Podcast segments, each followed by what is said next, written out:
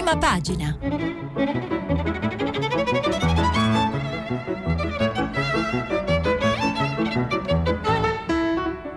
Questa settimana i giornali sono letti e commentati da Norma Rangeri, direttrice del quotidiano Il Manifesto. Per intervenire telefonate al numero verde 800 050 333. Sms e WhatsApp anche vocali al numero 335 5634 296. Buongiorno, buongiorno alle ascoltatrici e agli ascoltatori di prima pagina. Um, ieri eh, siamo stati travolti eh, dalla vittoria della squadra italiana agli europei e ieri eravamo dentro una bolla di esaltazione e di emozione. Oggi, eh, da quel che vedo, eh, adesso poi ne parleremo, racconteremo eh, che cosa hanno fatto i giornali, questa mattina oggi mh, mi pare che eh, essere dentro una vera e propria sbornia eh, di mh, orgoglio nazionale con prime pagine che poi ciascuno potrà valutare se più esaltanti o più impressionanti a seconda delle opinioni e dei gusti. E, ehm, vi do una carrellata di titoli e di prime pagine per avere un'idea. Allora, innanzitutto abbiamo un giornale, Il Foglio, che è incartato, che ha una mh, mm, sopracopertina eh, con, eh, eh, disegnata da ehm, Lorenzo Castore, un disegnatore molto bravo che eh, ha disegnato l'attimo del gol di Bonucci, mi pare. E, ehm, e poi c'è una grande, una doppia, questa copertina poi si apre e c'è la foto della, di Mancini di, con la coppa eh, da Draghi con tutta la squadra. Quindi chi si vuole appendere la foto nella cameretta ce l'ha. E, e, poi dopo c'è il foglio normale che eh, ha un grande titolo Yes in Europa è il momento dell'Italia astri allineati economia politica nuova centralità eh, oltre il calcio c'è di più e abbracci a travaglio così scrive il direttore. Poi c'è eh, eh, quindi il più, il più sfegatato fan di Draghi e della nazionale, il più patriottico diciamo. Poi c'è il Corriere della Sera, così avete unito l'Italia, gli azzurri ricevuti da Mattarella, vittoria meritata e armonia, le parole di, tra virgolette del presidente, Chiellini dedica ad Astori, gli applausi poi di Draghi, Grazie a voi, dice il Premier, siamo al centro dell'Europa. Poi il giro di bus per Roma. E qui eh, su questo giro di bus c'è una foto eh, appunto, secondo me impressionante di Repubblica che ha un titolo bianco, rosso e verde, diciamo, avete unito l'Italia. Draghi riceve la nazionale, Berrettini. Grazie a voi siamo al centro dell'Europa, lo sport insegna a tutti eh, questo Draghi. Poi Mattarella, Donnarumma ha reso felici milioni di persone. Poi il bagno di folla nelle strade di Roma. Ecco, questo bagno di folla... Eh, se voi appunto guardate le prime pagine con questa foto che hanno un po' tutti, ma Repubblica in modo particolare, è eh, appunto una folla pigiatissima, ehm, altro che distanziamento, insomma, e come se noi fossimo in un 2021 um, tranquillo, eh, senza virus, senza problemi, normale, ecco. È questo che fa un po', eh, diciamo, che dà, fa un po' impressione. E poi su questa prima pagina, sempre di Repubblica, ci sono 1, 2, 3, 4, 5, 6, 7 commenti. Eh, libero Andiamo avanti con la lettura delle prime pagine. Li abbiamo fatti azzurri, addirittura caratteri cubitali, cioè il nome di Travaglio, Travaglio di bile di inglesi e anti-italiani. Botte ai nostri tifosi e il principe se ne va senza salutare Mattarella. Peggio dei sudditi della regina ci sono solo i commentatori di sinistra che volevano politicizzare il calcio. Eh, il giornale eh, a tutta pagina cambia il vento, unità nazionale, Passerella d'onore per gli azzurri, Mattarella punge gli inglesi, Draghi esalta il sistema Italia, così torniamo al centro del mondo, qui siamo a livello planetario, non eh, dell'Europa ma del mondo, dopo il Covid.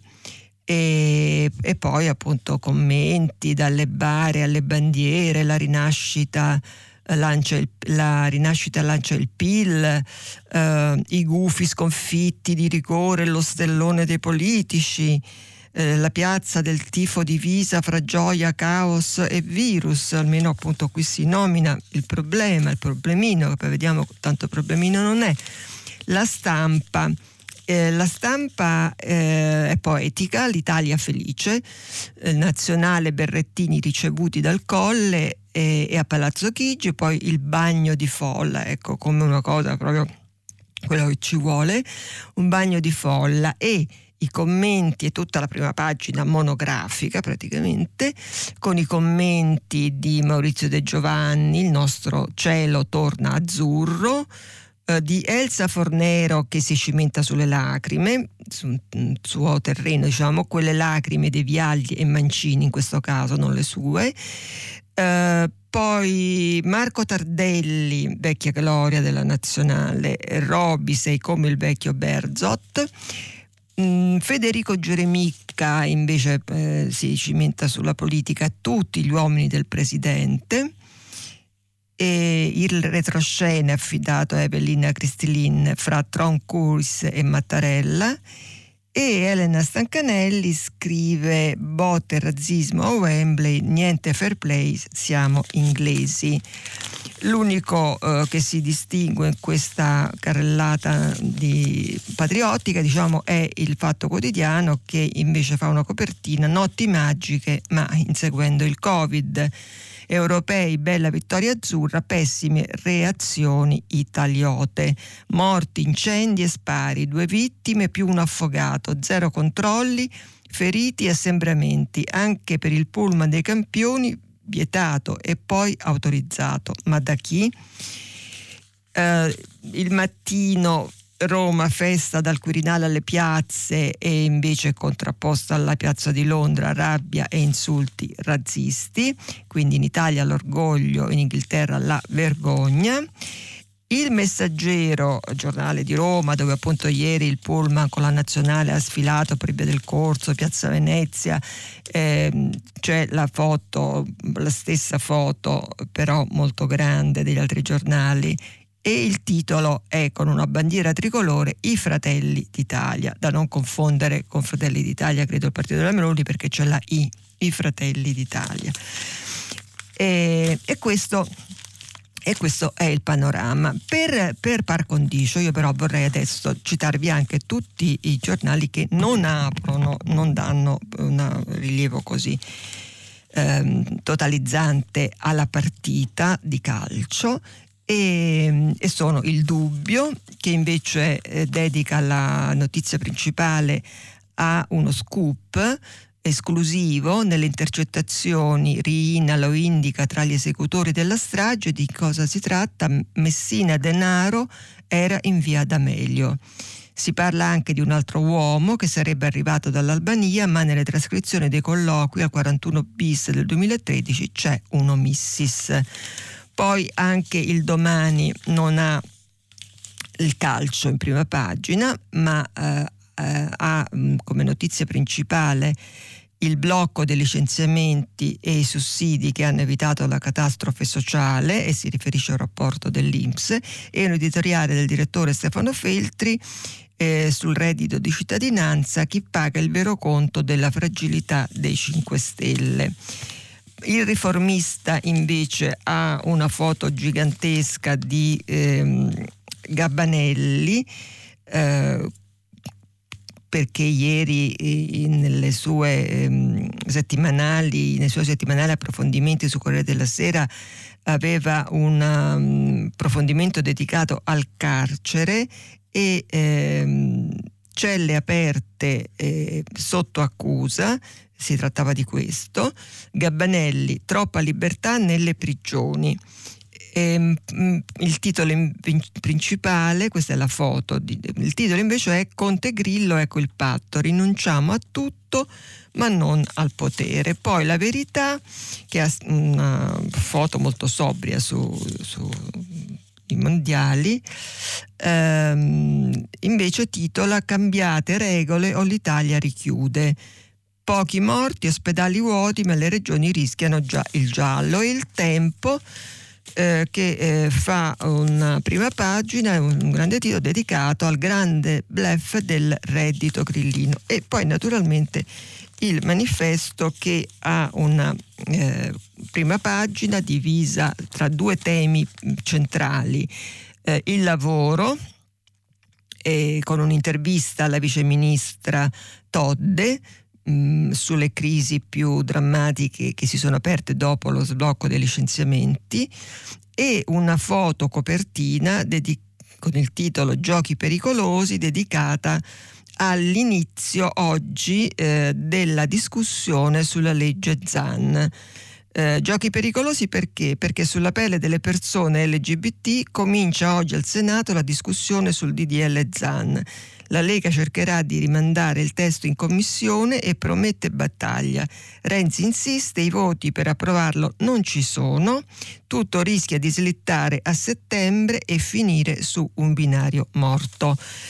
Ma procediamo con ordine perché sul calcio, dopo appunto la, la, la sbornia che abbiamo eh, brevemente riassunto con i titoli delle prime pagine, invece vogliamo mm, leggere due cose molto laterali, ma che riguardano sempre la vittoria dell'Italia agli europei. E eh, una la prendiamo dal Corriere della Sera, un commento di Dacia Maraini eh, che si intitola Nel paese dei sacrifici emergono creatività e voglia di migliorare. Un altro invece da Repubblica eh, di Luigi Manconi è intitolato Il rito di crescita tricolore. Allora, eh, Dacio Maraini scrive non sono una partita di calcio, non seguo le partite e domenica sera stavo cenando in terrazza al fresco con un amico parlando d'altro. Ma poi, una volta in cucina con la televisione accesa per avere notizie mentre lavavo i piatti, ho sentito qualcosa che potremmo chiamare orgoglio collettivo salire come un'onda benefica dalle strade. Una domanda prevaleva sulle altre. Ma davvero siamo capaci di essere i migliori e di dare un esempio di spirito, di corpo? Dallo schermo sono uscite le note dell'inno nazionale, ho visto le lacrime sulla faccia dei calciatori e mi sono chiesta se a volte un gioco non possa diventare materia di simbolismi mitopoietici. L'amore per la comunità, così scarso nel nostro paese individualista e anarcoide, è esploso come un sentimento dimenticato, improvvisamente diventato prezioso e di grande necessità, da ravvivare ed esaltare. Io lo ripeto in continuazione, anche se mai pensando al calcio, che questo paese ha bisogno di un poco di autostima che a furia di denigrarsi e autoflagellarsi finisce per dare spazio ai più cinici. Scrivo e riscrivo che per cambiare ci vuole la voglia di farlo e una ragionata fiducia in se stessi e nel futuro.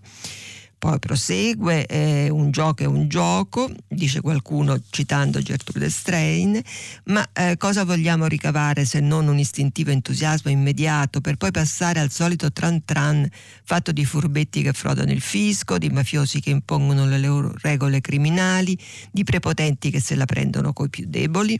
È possibile, rispondo, ma senza una fiducia risoluta nelle proprie capacità, senza un rinnovato spirito di solidarietà si finisce sempre per rimanere indietro. E qui cita anche la nostra uh, trasmissione prima pagina. Su Radio 3 a prima pagina ho sentito una donna parlare commossa di nuovi valori costruttivi e un giovanotto che riconosceva nella partita un esempio impetuoso di amore patriottico. Mi chiedo se non sia possibile, dopo quasi due anni di dolorosi sacrifici, che sorga finalmente dalle viscere di un paese addormentato la fiducia nella sua creatività, nella sua generosità, nella sua sincera voglia di migliorare e maturare. Ed è una riflessione che appunto mi sento di condividere perché appunto riguarda un po' eh, il nostro modo di essere profondo. L'altro invece commento di Luigi Manconi si riferisce agli adolescenti in piazza dopo il lockdown, perché questa è una notazione appunto abbastanza importante. Tutti i ragazzi molto giovani, come giovanissima del resto è la squadra di calcio che ha vinto, che ha vinto il, il campionato europeo e scrive Manconi le immagini delle piazze d'Italia invase da corpi sudati e gaudenti e urlate da trombette e trombe da stadio hanno mostrato all'interno di una rappresentazione ben conosciuta un significativo elemento di novità. La discesa in campo militante e tonitruante di tantissimi adolescenti.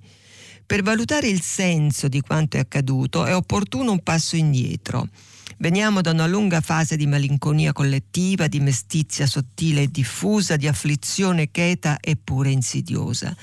La pandemia ha indotto nelle giovani generazioni un atteggiamento oscillante tra remissività e amarezza. E qui appunto eh, il, il, commento si diffonde sul lockdown, il distanziamento, il divano, la cameretta. Rispetto a tutto ciò, eh, cosa ci dice la presenza così estesa e rumorosa, così scandalosa e sfrontata di quei giovanissimi nella notte dell'Italia campione d'Europa? Intanto, scrive Manconi, non esageriamo. L'esplosione della felicità agonistica è un fenomeno analizzato ormai da quasi un secolo e in molti paesi il calcio è notoriamente un linguaggio di massa capace di comunicare meglio di tanti altri media i sentimenti collettivi, le angosce, le pulsioni, di rivalsa e di riscatto. Ecco, in questa circostanza quel linguaggio ha funzionato come una sorta di canale via via ostruito dai detriti e dai residui, delle tossine e dagli inquinanti rilasciati da questo lungo tempo di claustrofobia e di promiscuità. E quindi uno sfogo. Però c'è un finale. Quindi asteniamoci dal dipingere per l'ennesima volta affreschi e scenari che annunciano trasformazioni epocali come invece sembrava di capire la lettura delle prime pagine. Potremmo evitare in tal modo di doverci ricredere a distanza di 24 ore e indignarci perché quegli stessi ragazzi, dopo aver goduto di una notte di festa, comincino a pensare che forse se ne meritano molte altre e senza mascherina. Oh, mm, l'ultima cosa eh, sulla, sul calcio la prendo da Italia Oggi perché ieri mh, mm, con un'ascoltatrice commentavamo anche della presenza di una donna, di una cronista di calcio. Beh, oggi su Italia Oggi c'è un corsivo mh, mm, violentissimo contro questa eh, telecronista, capace eh, e quant'altro. Eh, scrive, non è firmato eh, il titolo è dritto e rovescio, in occasione della telecronaca della finale degli europei di calcio, leggiamo, la RAI ha deciso di inserire nel team che aveva fin qui ben funzionato dei giornalisti bordocampo anche una telecronista che lungi dal vivacizzare la trasmissione l'ha indolenzita con interventi inutili, scolastici, senza valore aggiunto, mentre gli spettatori che avevano modo di seguire la partita con i loro occhi, attendevano solo di conoscere nei vari passaggi i nomi dei giocatori. Stando sul divano, infatti, non sempre si poteva capire chi essi fossero. E invece, impedendo ai colleghi di fare il loro mestiere, gli spettatori hanno dovuto sorbirsi il vuoto al cubo, tipo abbiamo aumentato il giro palla, il palleggio, il fraseggio, queste sono tutte tra virgolette, gli attaccanti sono fondamentali e via così eh, gli esperimenti non si fanno in una finale di questo tipo, quindi bocciata, espulsa, cartellino rosso, non so, vedete voi, per questa cronista che ha osato eh, fare eh, il suo lavoro. Mm, ma appunto eh, come vedevamo anche dalla pagina del, dalla prima pagina del fatto eh, diciamo eh, c'è un risvolto non tanto simpatico di queste folle che si addensano che si sono addensate nelle piazze ancora fino appunto a tutto ieri. E sono i contagi. Il Corriere della Sera eh, riporta l'allarme dell'OMS eh, l'Organizzazione Mondiale della Sanità il risultato dei festeggiamenti sarà devastante. Nel paese tasso di positività di nuovo sopra l'1%. e sappiamo che questo è un po' un campanello di allarme consistente. E ehm, Adriana Longroscino scrive contagi in ripresa in 19 regioni e ora si teme per l'effetto europei e qui c'è tutta una, eh, una, una, classifica delle regioni. E, ehm, l'epidemiologa Bisceglia eh, in un uh, articolo uh, firmato da Margherita De Bac invita alla prudenza per le feste e le riunioni, invita a tenere le finestre mh, mm, aperte e sui mezzi di trasporto va trovato dice, un corretto compromesso con la libertà individuale. Si può, si deve viaggiare, ma sempre protetti e cercando di avere un ricambio d'aria.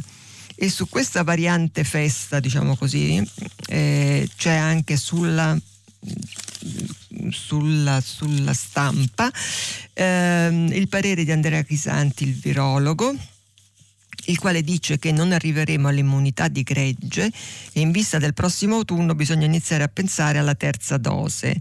Non possiamo far, l'intervista è firmata da Francesco Rigatelli, non possiamo far finta che la Delta non sia un problema per un paese come l'Italia le persone fanno quello che gli è permesso, dice giustamente perché infatti era permesso di fare le manifestazioni di massa ieri, eh, le persone fanno quello che gli è permesso e chi prende le decisioni ha dover essere prudente e mi sembra diciamo, un ragionamento ineccepibile. Ah, mh, per chiudere questa eh, necessariamente breve parentesi, perché le cose sono moltissime da, da, da leggere, eh, volevo invece citare l'osservatore romano perché riguarda in qualche modo la nostra sanità, visto che parliamo di Covid.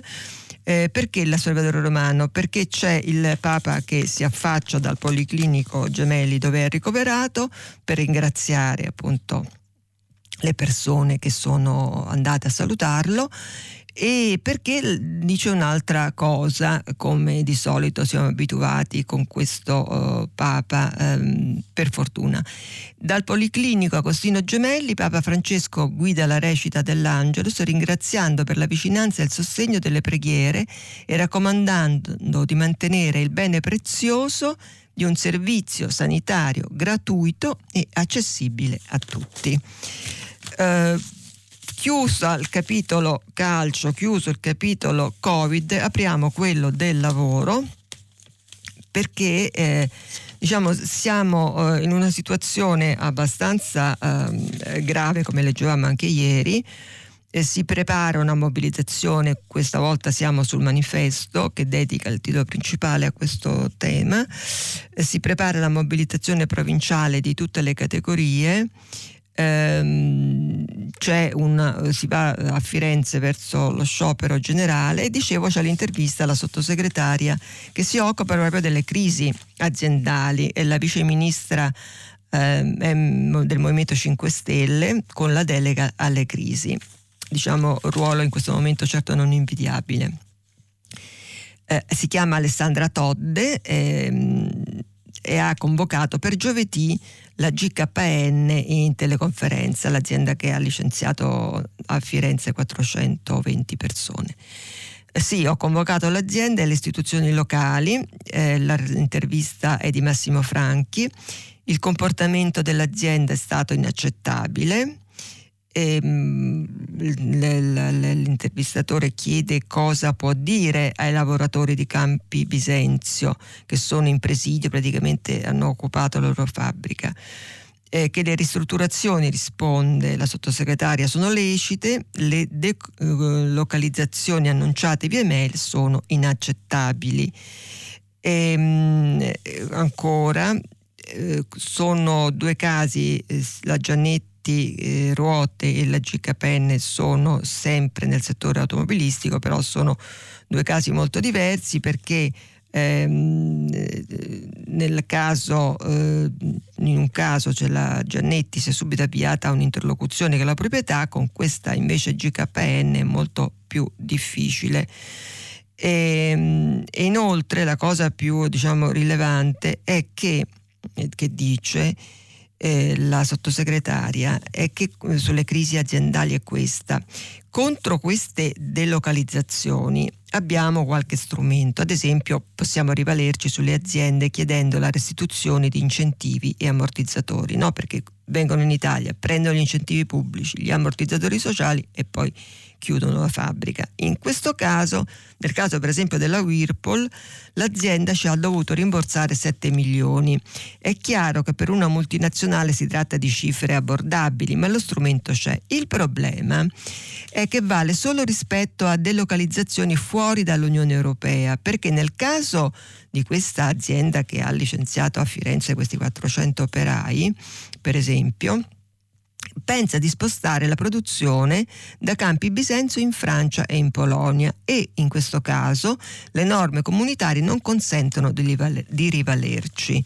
Quanto ai tavoli, sotto la mia gestione sono scesi da 149, cioè tavoli significa le crisi, da 149 agli attuali 85. Mi aspetto una crescita con lo sblocco dei licenziamenti, ma la cosa importante sono gli strumenti con cui possiamo affrontarli. E sempre sul manifesto, tutti i giornali ne parlano, ma visto che siamo oh, qui ci restiamo, c'è la relazione annuale dell'Inps. Eh, Tridico dice grazie al blocco dei licenziamenti salvati ben 330.000 posti eh, in pandemia, cioè se non ci fossero stata, se non ci fosse stato questo blocco avremmo avuto 330.000 eh, licenziati.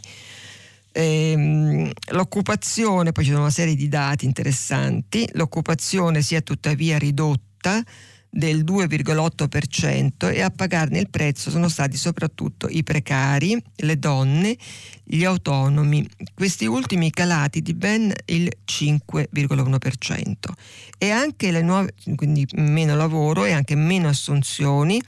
Le nuove assunzioni sono scese di quasi un terzo rispetto al 2019 e chi ha mantenuto l'impiego, fortunato diremmo noi, sì, però ha visto calare la propria retribuzione annua dai 24.000 del euro del 2019 ai 23.000 del 2020, quindi ha perso circa 1.000 euro in media.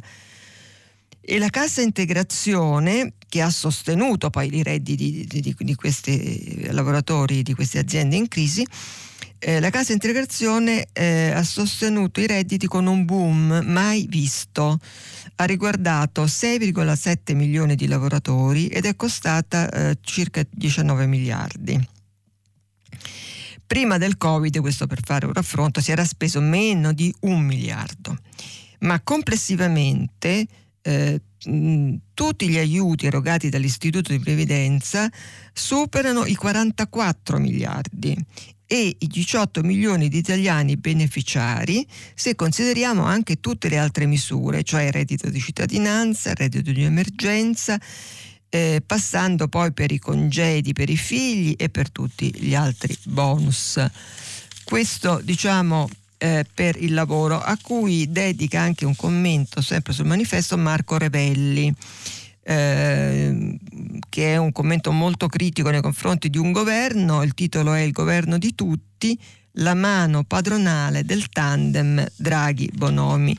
E questo um, eh, in commento di Revelli ci serve perché per anche legarci ad un'altra ad un altro tema, quello della giustizia, perché appunto Ehm, dai licenziamenti brutali all'attacco al reddito di cittadinanza alla riforma della giustizia, scrive Revelli, le destre sociali e di governo mettono in campo politiche padronali e tra queste politiche ci mette anche la cosiddetta riforma della giustizia perché nemmeno questa si salva da questo segno brutalmente padronale. Eh, so bene, scrive Revelli, che la vexata questione della prescrizione dal punto di vista strettamente giuridico è intricata e di non univoca soluzione, come ci ha spiegato Azzariti, che ha scritto appunto un commento giorni fa. Ma da un punto di vista più materialmente sociale o sociologico, le cose mi sembrano terribilmente chiare. Personalmente non riesco a non pensare che Berlusconi sia salvato da sei processi, tre per falso in bilancio e tre per corruzione, perché è così ricco da pagarsi avvocati specializzati nell'arte della dilazione e che grazie alla prescrizione sia salvato il barone Stefan Schmideni proprietario superstite di Eternit, di cui erano documentate le responsabilità per il disastro ambientale e dal cui bus- business sono derivati più di 3.000 morti per mesotelioma pleurico nella sola Casale Monferrato. Questo per dire, conclude Revelli, quanto in una società divisa da disuguaglianze abissali sia moralmente assurdo e conoscitivamente errato applicare criteri di eguaglianza formale come non smettono di fare la ministra Cartabia e con lei chi su quel deficit mentale continua a fondare i propri privilegi e a questo è e resta con buona pace di chi, fingendo di non saperlo, continua a sostenerlo, il governo del privilegio. Sul lavoro, eh, solo cito perché non abbiamo tempo di leggerlo, scrive anche sul fatto Domenico De Masi, meno lavoro più posti, conta la motivazione per spiegare come nei paesi dove si lavora di meno c'è più occupazione, nei paesi dove si lavora di più ce n'è di meno. Faccio solo tre esempi, eh, sono dati Ocse.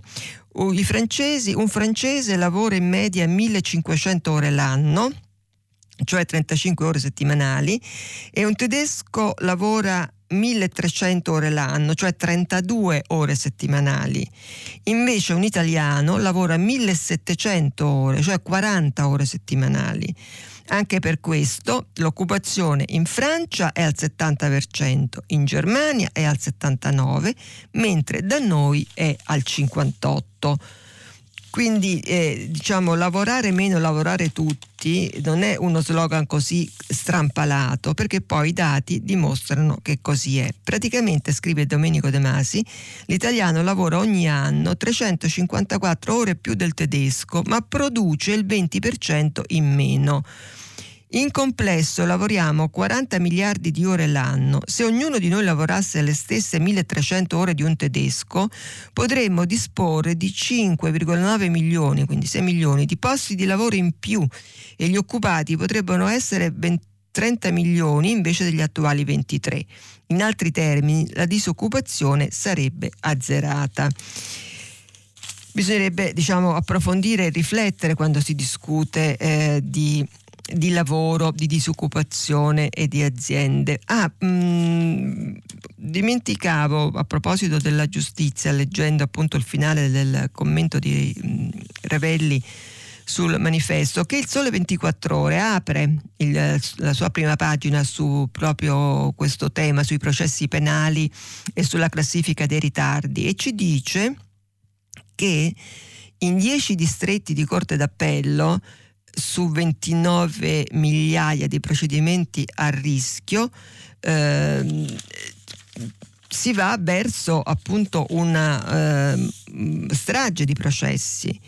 Eh, sono 10, scrive il Sole 24 Ore Giovanni Negri, su 29 i distretti di Corte d'Appello in cui la durata dei procedimenti penali supera i due anni di tempo che la riforma della giustizia penale assegna come limite tollerato per la definizione, cioè ehm, se eh, quest- la riforma Cartabia eh, diciamo, entrasse in...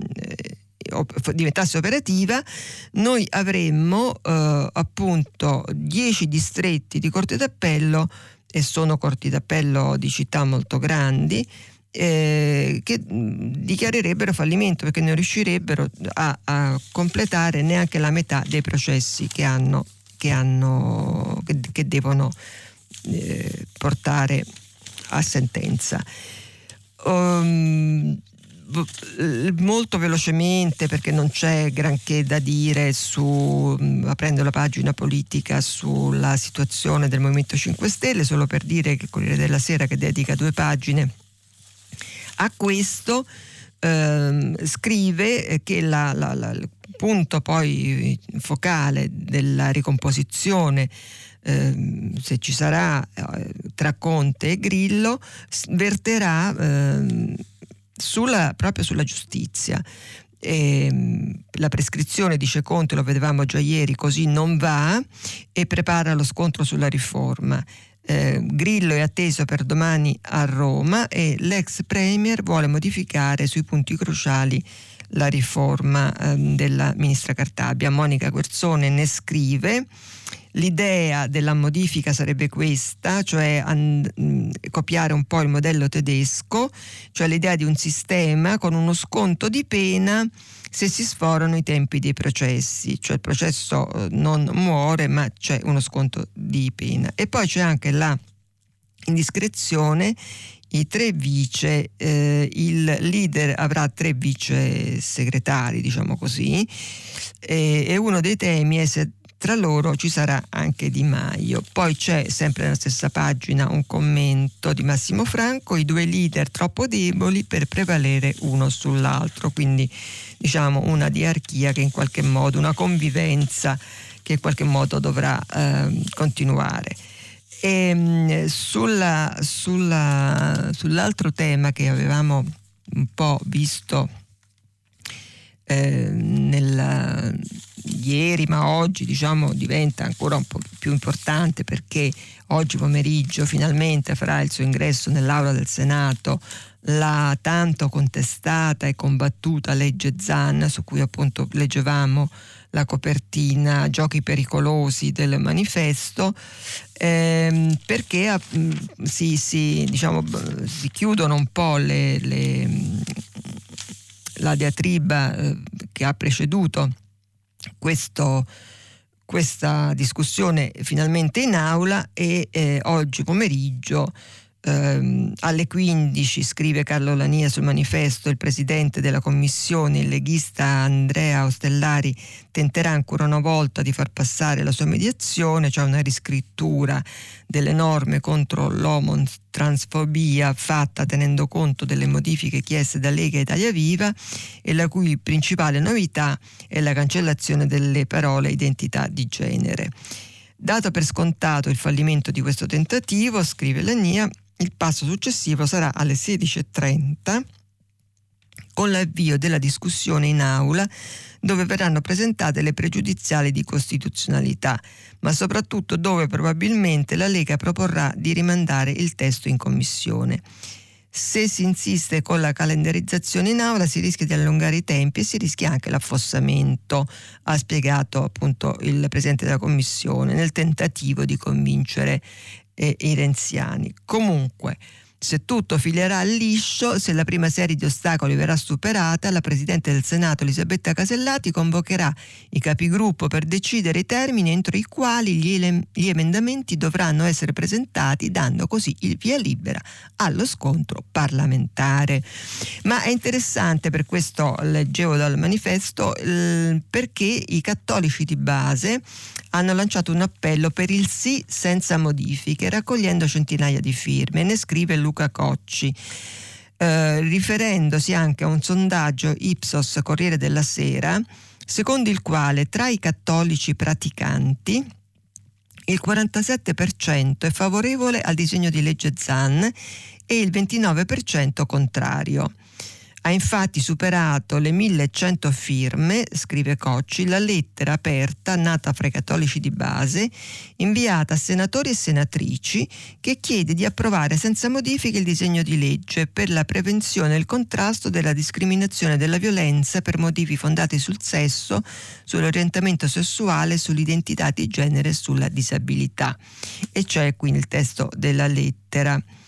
Eh, e poi l'altra cosa che volevo anche citare è che in Italia, si scrive sempre nella, nella lettera di questi cattolici di base, dal 2013 ad oggi sono state registrate 1285 vittime della violenza dell'omotransfobia, di cui 191 solo quest'anno e spiegano siamo dell'opinione che la mancata approvazione del disegno di legge per queste persone e per la società italiana comporterebbe un danno maggiore rispetto agli eventuali inconvenienti su cui si potrà intervenire in seguito grazie a un confronto schietto e fecondo. Volevo anche dire, non abbiamo tempo di leggerlo, ma lo volevo segnalare, che Avvenire dedica al tema, diciamo, in senso lato, non, è, non proprio al disegno di legge, Zan, anche se pure viene citato, ma alla um, firma di Elisa Manna un editoriale, eh, l'editoriale del giorno a questo, eh, su libertà e rispetto, cioè sul fatto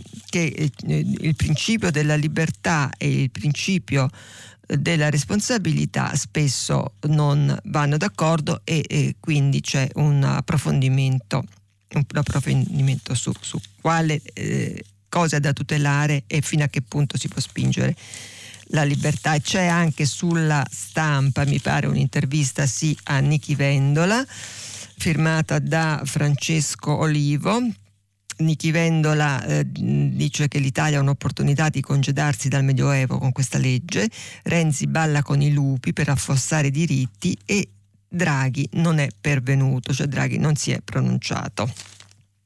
C'è anche un, eh, sempre sul tema legge Zan un eh, commento molto divertente eh, di Natalia Aspesi perché nota una cosa vera, cioè che pochi sanno effettivamente che cosa c'è scritto perché il tema è molto complicato, no?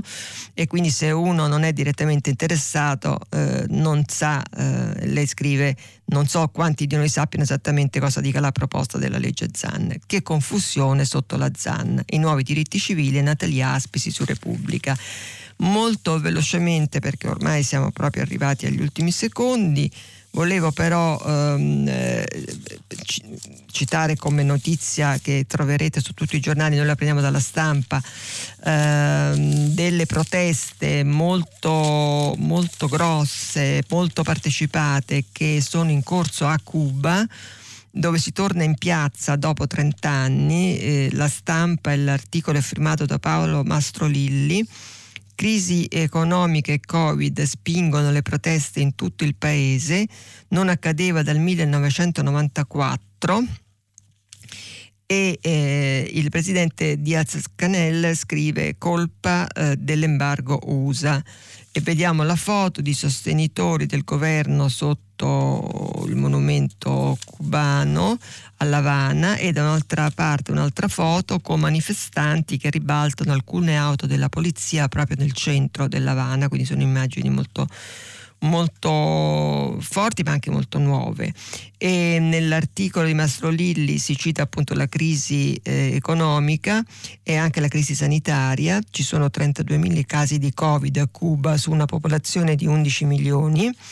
Il 15% dei cubani sono vaccinati con le iniezioni di Soberana e di Abdallah. Bisogna dire che Cuba, nonostante la povertà e la situazione in cui si trova, eh, di difficoltà economica per l'embargo USA e anche per la cattiva amministrazione, eh, ha, ha mm, completato un vaccino che sembra molto efficace e che adesso è sottoposto anche all'approvazione dell'Organizzazione Mondiale della Sanità. Eh, soltanto poche righe vi posso leggere, la disperazione è diventata più forte della paura, solo così si spiegano le manifestazioni scoppiate in tutta Cuba per rimproverare al regime castrista la mancanza di beni basilari come cibo e medicine, sempre esistita ma acuita dal Covid. Il presidente ha usato il solito gioco di scaricare ogni colpa sull'embargo americano, sollecitando i rivoluzionari a scendere in piazza, ma è evidente che non funziona più. Può darsi che la repressione riesca a rinchiudere la gente nelle case, ma resta da capire fino a quando. Perciò il presidente Biden ha difeso i manifestanti, chiarendo che se l'Havana si aspettava un rapido ritorno alle aperture di Obama, ha sbagliato i calcoli. Sulla politica internazionale diciamo, Obama ricalca le orme di Trump eh, sempre di più. Eh, questo non lo dice Mastrolilli, ovviamente lo, lo commentiamo noi.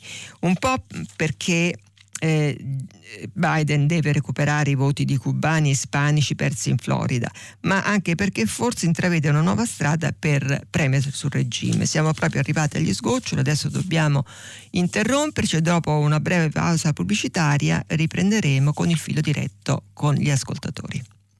Eccoci, siamo, mi dicono dal di là del vetro che siamo in diretta con i nostri eh, ascoltatori e le nostre ascoltatrici. Io qui non ho ancora funzionante la, mm, il video con i nostri messaggi, speriamo che prima o poi funzioni e intanto vediamo se c'è qualcuno al telefono. Pronto? Pronto, buongiorno, mi chiamo Bruno e telefono da Roma. Buongiorno Bruno. Allora, volevo fare un semplice considerazione e sentire la sua chiaramente opinione a una domanda.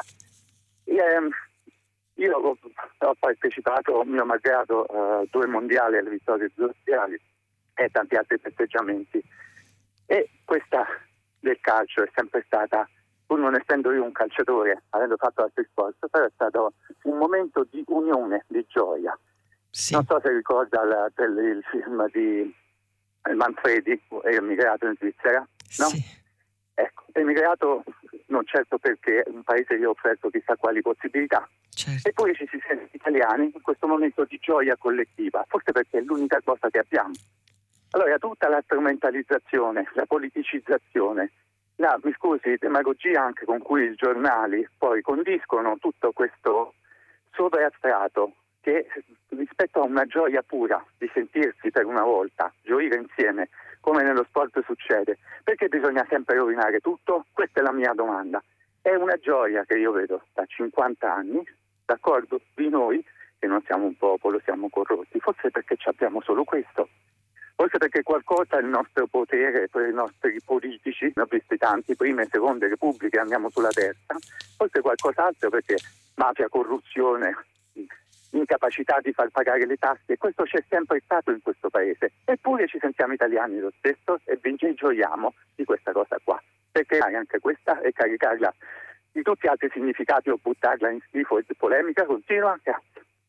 Grazie a lei, ma infatti per questo io ieri diciamo eh, condividevo l'esaltazione, l'emozione che tutti avevamo mh, provato assistendo alla partita, eh, eh, quindi al gioco, al calcio, eh, eravamo rimasti e ci eravamo, eh, avevamo gioito di questo. Oggi invece eh, c'è un'altra, un'altra, tutto prende un'altra piega, una piega politica eh, ma molto, in modo molto mh, mm, sfacciato, mh, mm, molto marcato e, e, quindi come se ci fosse una vera e propria, per questo parlavo di sbornia, di orgoglio nazionale e, e quindi condivido molto il sentimento un po' di fastidio, eh, di condivisione di questa grande gioia e poi di qualcuno che invece la rovina perché la strumentalizza mettendoci dentro tutto, di tutto e di più. Ecco. Pronto? Pronto? Sì, buongiorno. Buongiorno. Dica. Eh, buongiorno, io eh, sono cubana, mi chiamo Maidiri Gonzale sì. e sto chiamando perché, scusate sono un po' nervosa. No, no, ehm, tranquilla. Eh, non so se sapete eh, quello che sta accadendo nel mio paese. L'abbiamo letto, abbiamo giorni. letto un articolo di, dalla, dalla, stampa o dal Corriere, adesso non ricordo, glielo riprendo, eccolo qua, ce l'ho davanti dalla stampa di Paolo Mastrolilli sulle proteste che sono in corso a Cuba. Allora, eh, esattamente, ci sono delle proteste a Cuba perché nel mio paese c'è una dittatura. Nel mio paese non si può dire quello che, se, dire quello che si pensa apertamente perché vai in galera, e, non c'è cibo, non ci sono medicine, e la situazione negli ospedali che loro vendono come se fossero una potenza medica è una situazione tremenda, ma non di adesso, è una cosa nel tempo, perché non si, sono, non si fanno veramente degli investimenti sulla sanità, sulle scuole, su niente. Nel mio paese si vende molta propaganda, ma è veramente tutto abbastanza disastrato. Basta Senta, lei da quanto tempo ha lasciato il paese? Io ho lasciato il paese nell'anno 96, quindi Molto, più di vent'anni fa. Più di vent'anni. E vive eh, in Italia? Vivo in Italia, sì. Abito in Italia e niente, io volevo soltanto dire che ci stanno, eh, alla tv non, non fanno vedere veramente quello che sta accadendo I giornali però che... oggi se lei prende, va in edicola, prende, la ringrazio della segnalazione, comunque se lei va in edicola qualunque giornale prende eh, questa protesta è su tutti i giornali ed è molto approfondita. Noi non abbiamo avuto tempo di leggere tutto l'articolo eh, della, della, stampa, ma eh, appunto che raccontava le proteste sono cominciate domenica pomeriggio eh, in una mm, città vicino alla capitale, poi si sono estese a tutto il paese e, che diciamo la, sono talmente forti e anche abbastanza inedite che il presidente è dovuto andare nella città dove sono nate queste proteste per cercare di, di, di giustificarsi e di comunque di farsi vedere, quindi di non ignorarle perché significa che sono uh, una cosa diversa da, dal, dal solito. E appunto scriveva, scrive oggi Mastro Lilli che è una, una, cosa che non si vedeva dal 1994 siccome la nostra ascoltatrice diceva che è andata via da Cuba appunto nel 96 ecco eh, è, interessante eh, proprio questa datazione.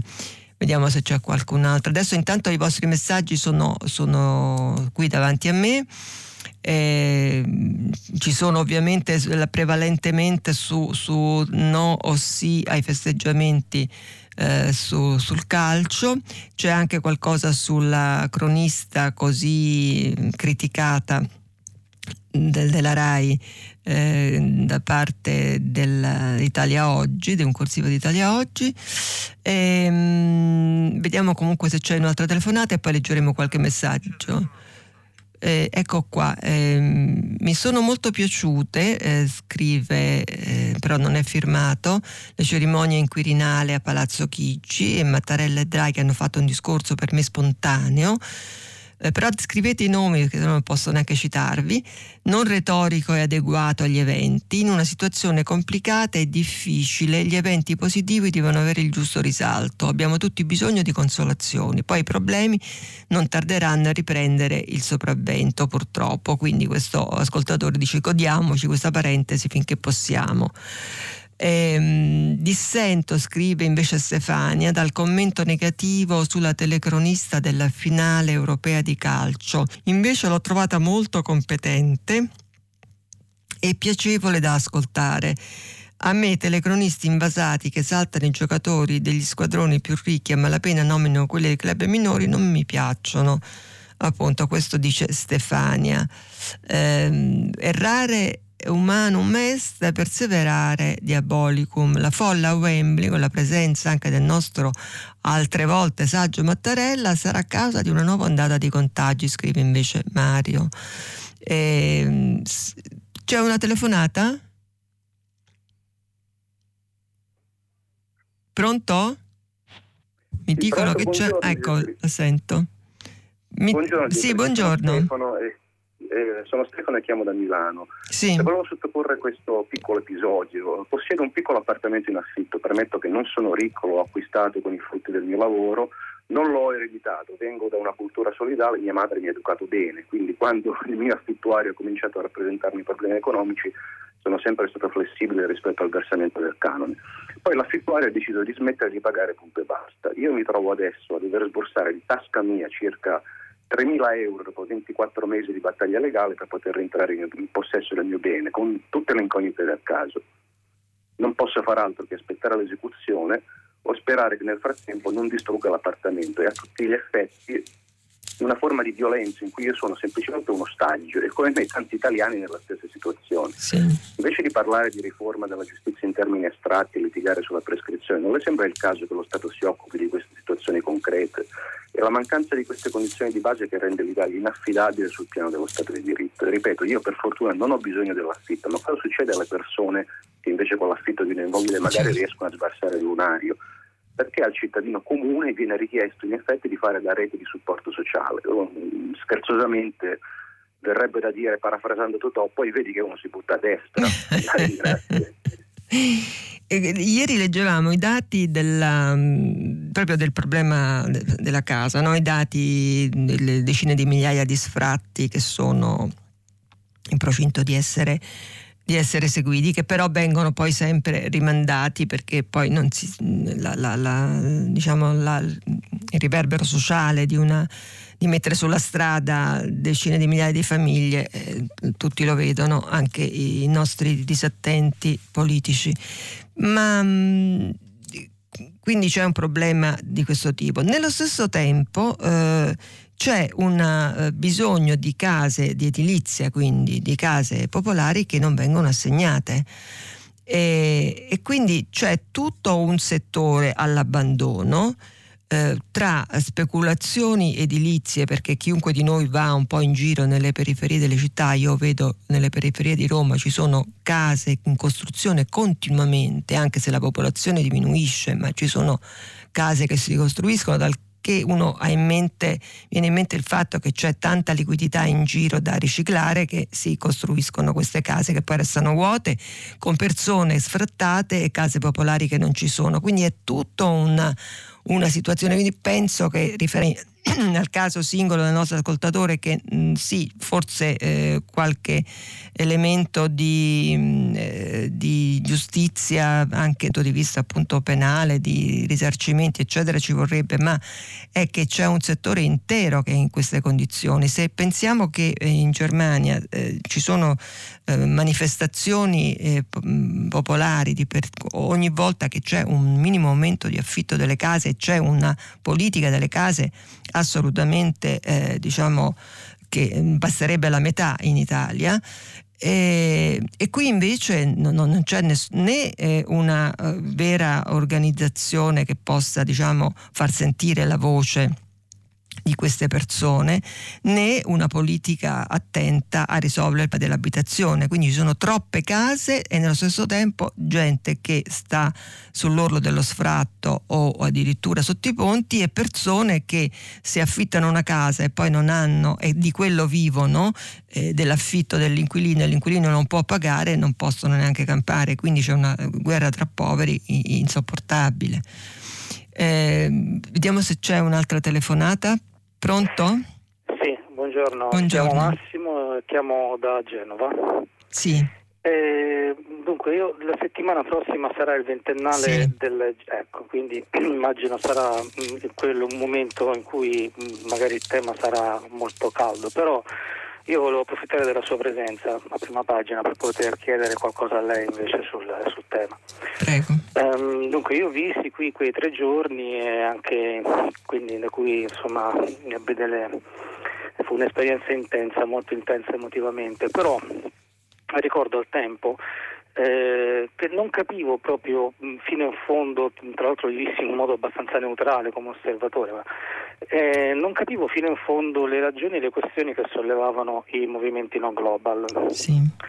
Nel corso poi dei successivi 20 anni fino ad oggi ho visto accadere le cose mh, esattamente secondo gli schemi, mi pare, che, che, loro contestavano e che loro avevano preconizzato sostanzialmente. Sì.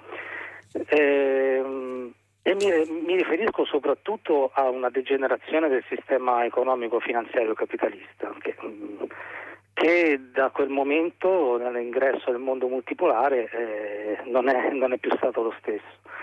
Ora, mh, però di, del fatto che loro dicessero esattamente queste cose, io non, non sono, ho continuato a non rendermi conto, se non negli ultimissimi tempi. L'anno scorso mh, mm, mi sono guardato indietro e ho detto ah il prossimo anno è il ventennale del G8 e allora lì ho capito che effettivamente quei movimenti forse avevano ragione.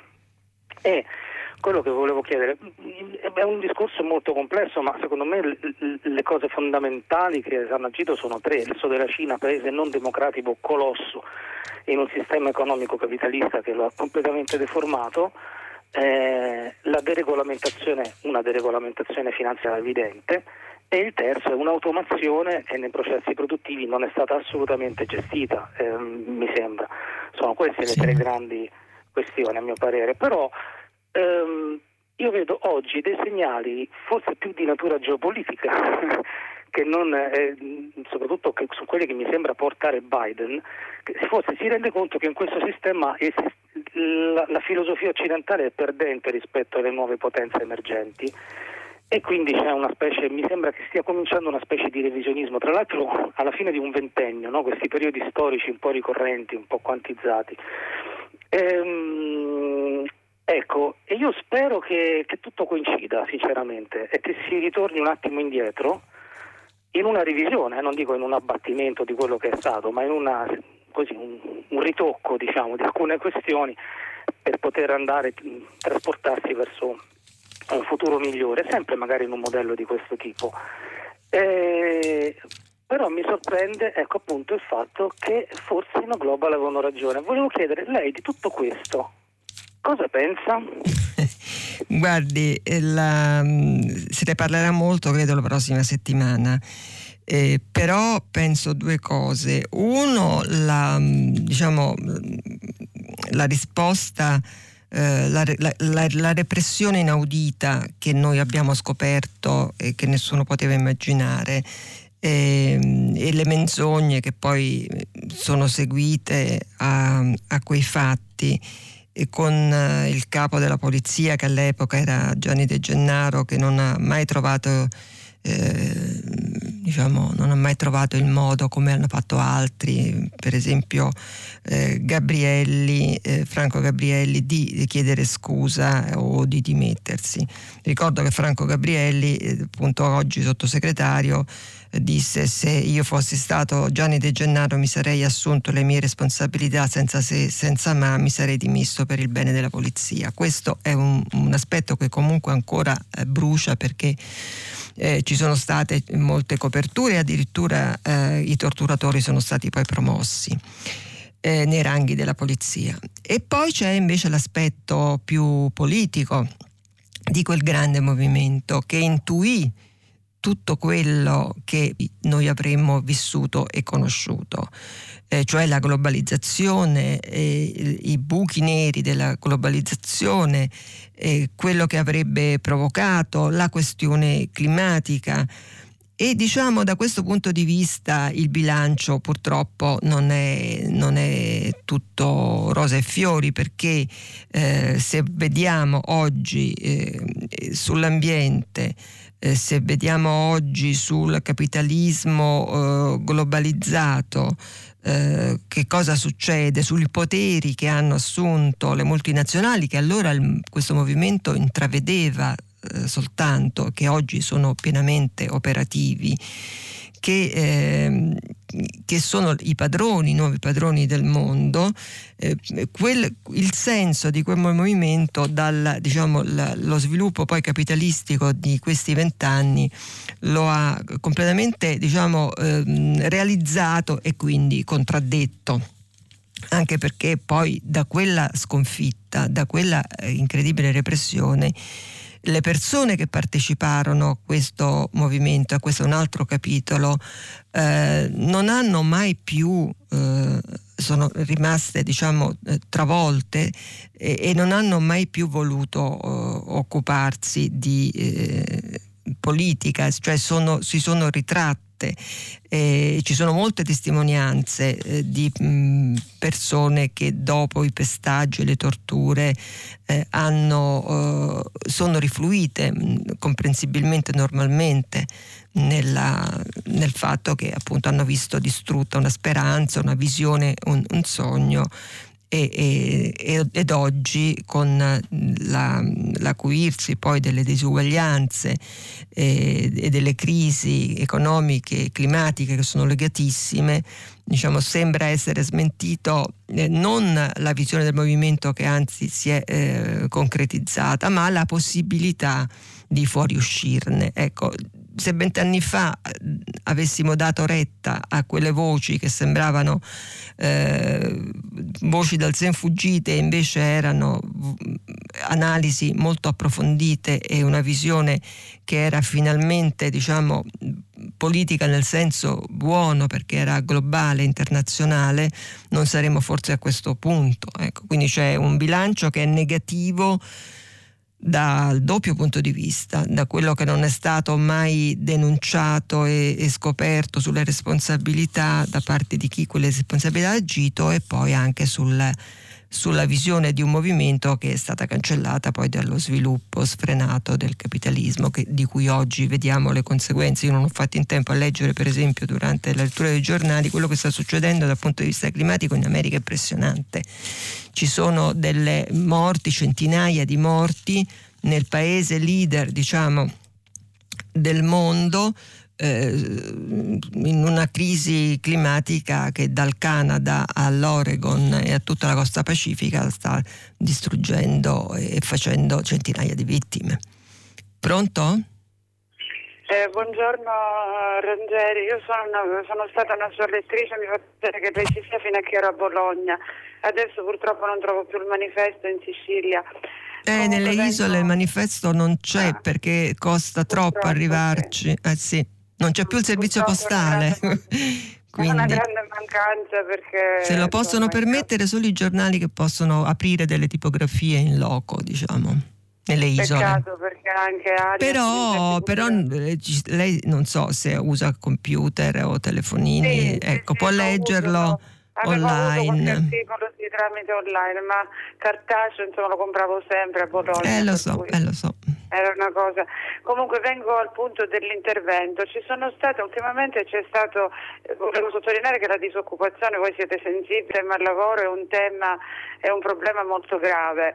Eh, non si fa altro da parte di giornalisti, ultimamente anche da parte di Matteo Renzi. Eh, si è espresso con eh, il desiderio di, un, di indire un referendum per abolire il reddito di finanza. Sì. Ecco, ci manca solo quello. Che sì. ecco, dicendo che è diseducativo, io trovo questa frase fortemente grave eh, nei confronti di persone che soffrono. Il, chi, chi, percepisce il reddito di cittadinanza ovviamente non, non desidera eh, essere disoccupato, dietro c'è tutto un mondo di sofferenza, di dolore, non sono solo giovani, di frustrazione, gente, c'è gente plurilaureata che ha bisogno anche di integrare il reddito e ci vorrebbe un po' di ecologia da parte dei politici e anche di giornalisti alla Vittorio Feltri o Giuliano Ferrara, l'ecologia delle parole, cercare di stare attenti quando si, perché si, si, si tocca un, un, problema così grave, perché non è il reddito, è cosa c'è dietro il sistema lavoro che non, da tanti anni non funziona, non è colpa neanche del centro per l'impiego che come sappiamo ha la concorrenza di varie agenzie interinali private che sono nate col pacchetto Treu, con la legge Biaggi eh, che hanno diffuso tanto precariato e che avevano già problemi, il problema del blocco dei concorsi vedi scuola, tanti anni, del blocco del turnover, eh, 5 pensionamenti, 2 assunzioni, l'aumento dell'età pensionabile, lei sarà sensibile eh, la sua formazione a, questo, a, questa tematica, è uno dei problemi più gravi. È il principale. Eh. E però lei sente che anche il signor Calenda ho sentito che hanno come dire, parlato di vadano a fare gli spazzini e così parla del disoccupato come fosse un, un reietto che vuole fare il parassita. Ci sarà qualcuno come i falsi invalidi che lo prendono, ma addirittura un giornalista una volta ha sostenuto che non prende chi ha la, la, Ferrari. Ecco, questo mi sembra un insulto grave alla povertà e alla difficoltà anche di persone che, ripeto, si sono viste sbattere in faccia alle porte dalle ACLI, dalla Caritas, avendo le lauree andando a cercare anche lavori di fatica molto pesanti come fare le, le badanti, eccetera. Quindi voglio dire, il reddito ha dietro... Guardi, il reddito di cittadinanza ha raggiunto circa 3 milioni di persone. Eh, andando quindi a raddoppiare quelle già raggiunte dal reddito di povertà del governo per Gentiloni che aveva appunto istituito il, il reddito di povertà che era, eh, aveva una platea molto molto data. Quindi questo reddito di cittadinanza ha tolto dalla povertà circa 3 milioni di persone eh, a fronte di una situazione di perdita di lavoro che appunto ogni giorno noi leggiamo, eh, anche oggi c'era il rapporto dell'Inps che di questo parlava, cioè di come cala l'occupazione di come diminuiscono anche le nuove assunzioni e di come si perde reddito pur continuando a fare lo stesso lavoro da un anno all'altro. E, e, poi leggevo proprio perché eh, bisogna sfatare questi luoghi comuni che sono poi delle bandierine che i politici issano per raccattare voti perché se uno dice che chi prende il reddito di cittadinanza è un fannullone che sta sul divano eh, pensa di prendere dei voti no? Perché non ci sono, eh, non ci sono eh, elementi di analisi seria su questo, tant'è che oggi ho voluto leggere l'articolo di De Masi su quanto lavorano in Francia, in Germania, che sono poi paesi che noi portiamo sempre ad esempio, no? di quelli che lavorano, che sanno fare le cose, eccetera. Ebbene, lavorano mm, meno di noi, meno di noi, abbiamo letto le statistiche dell'Ocse, e hanno un'occupazione molto più elevata, quindi eh, soffrono molto di meno delle disuguaglianze, perché hanno una classe politica e imprenditoriale che sa fare il proprio mestiere, perché quando eh, noi lavoriamo 48 ore ma abbiamo una produttività che è eh, diciamo a livelli molto bassi, vogliamo dirlo che non è responsabilità della persona che sta lavorando, ma delle condizioni in cui lavora, cioè dell'ammodernamento, della capacità di, eh, delle imprese di rinnovarsi, di ammodernarsi.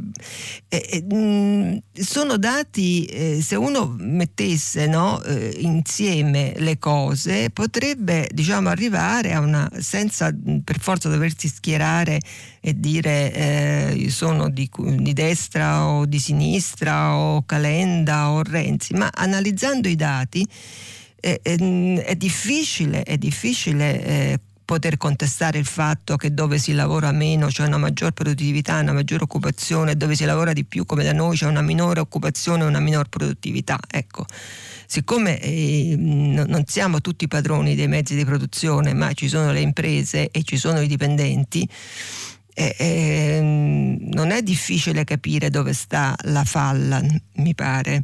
E mi pare anche che questo governo, rispetto a questo ragionamento più generale, non sia molto, non sia molto sensibile, perché le, le, lo sblocco di, così, di questi licenziamenti fatto eh, subito anziché procrastinato eh, a, nel momento in cui gli ammortizzatori sociali fossero stati messi in campo è, dimostra che non è tanto cambiato, che non c'è anzi un cambiamento ma c'è un arretramento da questo punto di vista.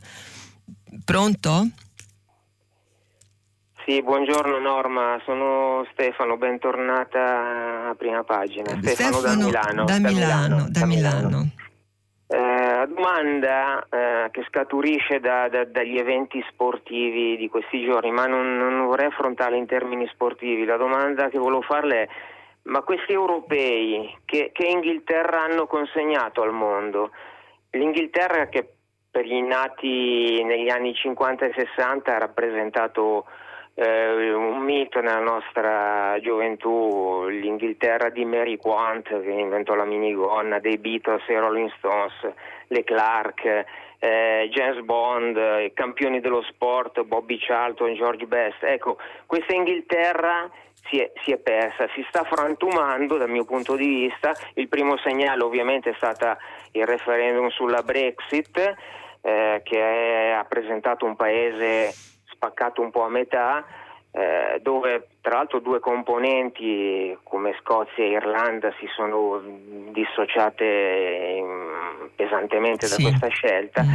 Ecco, questo mito che si sta infrangendo, eh, cosa ne pensa? Ecco, che Inghilterra abbiamo di fronte a noi nei prossimi anni? Un'Inghilterra che dovrà ricostruirsi un'immagine, visti gli eventi degli ultimi giorni anche che, mamma mia, ci hanno fatto un po' rabbrividire.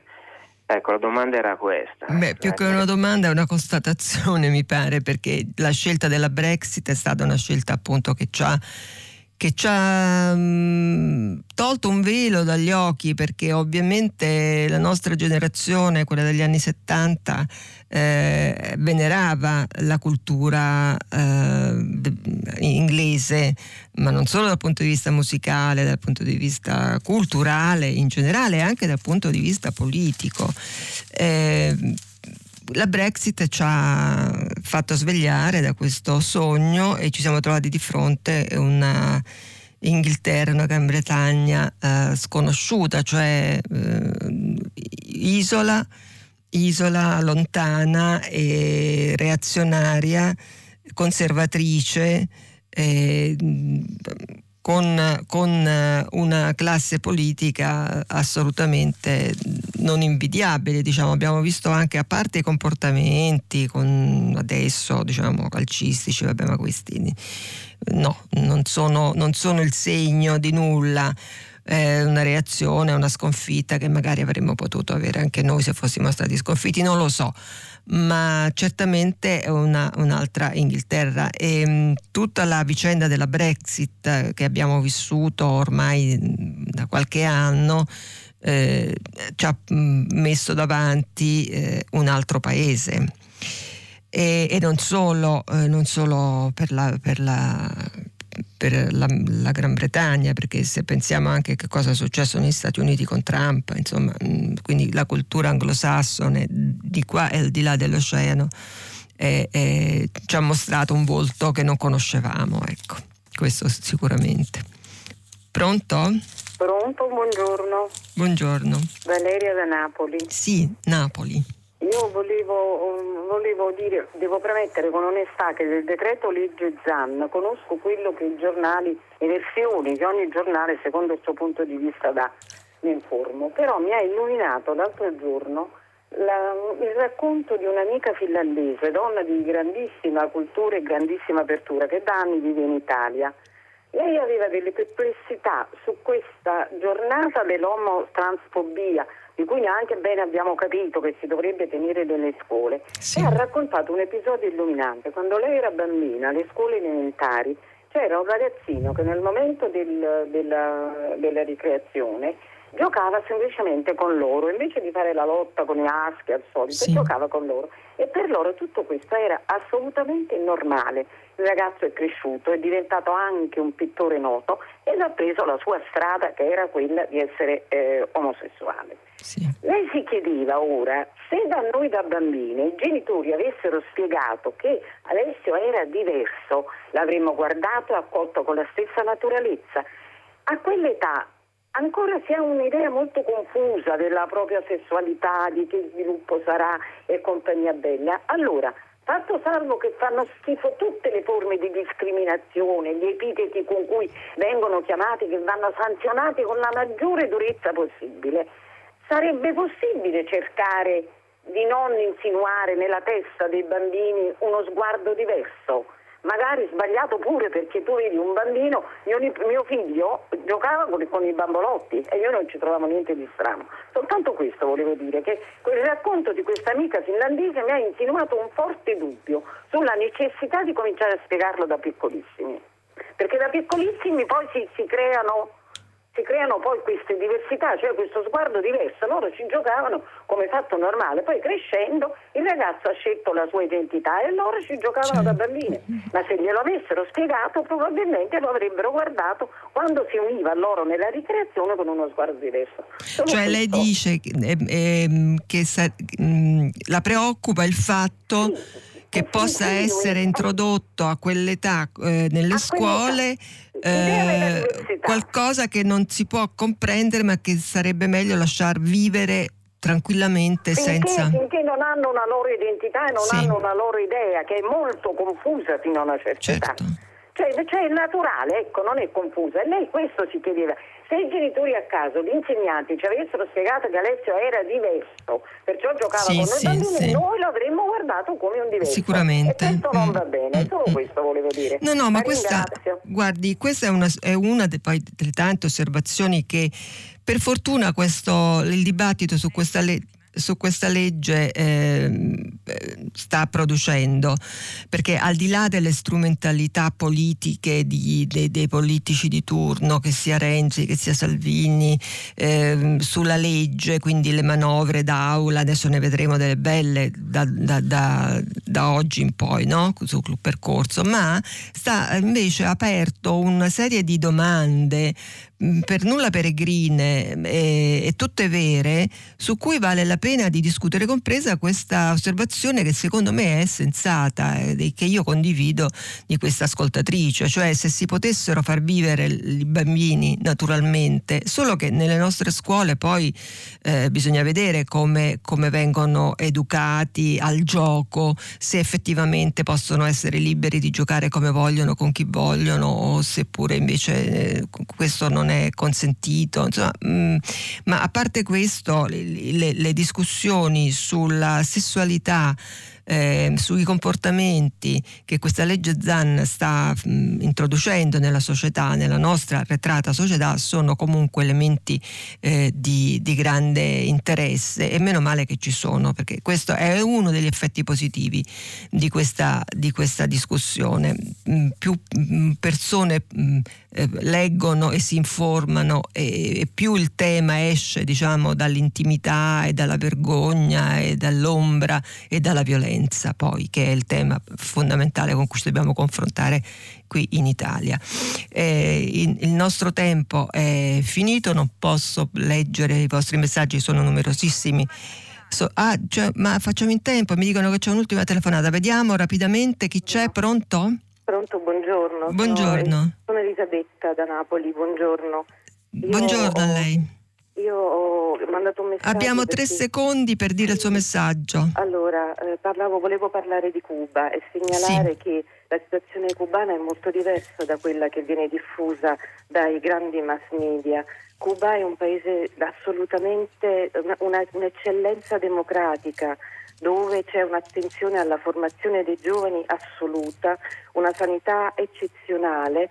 Un, tutti i miei amici ricercatori de, di qualunque settore, da quelli, da quelli, scientifici, cioè fisica, matematica, a quelli medici, ambiscono lavorare a Cuba. Quelli che tornano da lì tornano con, eh, cioè con, con il concetto è chiaro, la, la, la, ringrazio e io citavo appunto il fatto che con tutte le difficoltà che a Cuba è riuscita a produrre un vaccino che secondo me eh, l'OMS eh, si appresta ad approvare e che quindi c'è un'eccellenza medica e, e assolutamente indiscutibile, almeno questo ne dobbiamo concedere. Comunque sono le 8.41 e 03, noi dobbiamo chiudere, ci fermiamo qui, dopo il giornale radio Edoardo Camurri conduce pagina 3 a seguire le novità musicali di primo movimento e alle 10 come sempre tutta la città ne parla, che approfondirà un tema posto da voi ascoltatori e noi ci sentiamo domani. Buona giornata.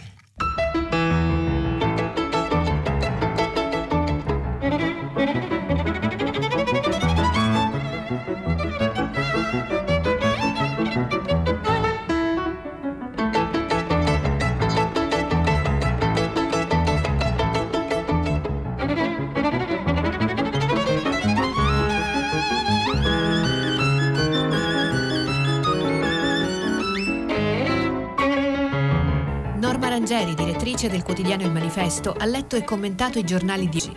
Prima pagina un programma a cura di Cristiana Castellotti, in redazione Maria Chiara Beranec, Natascia Cerqueti, Manuel De Lucia, Cettina Flaccavento, Erika Manni e Giulia Nucci. Posta elettronica, prima pagina chiocciolarai.it. La trasmissione si può ascoltare, riascoltare e scaricare in podcast sul sito di Radio 3 e sull'applicazione Rai Play Radio.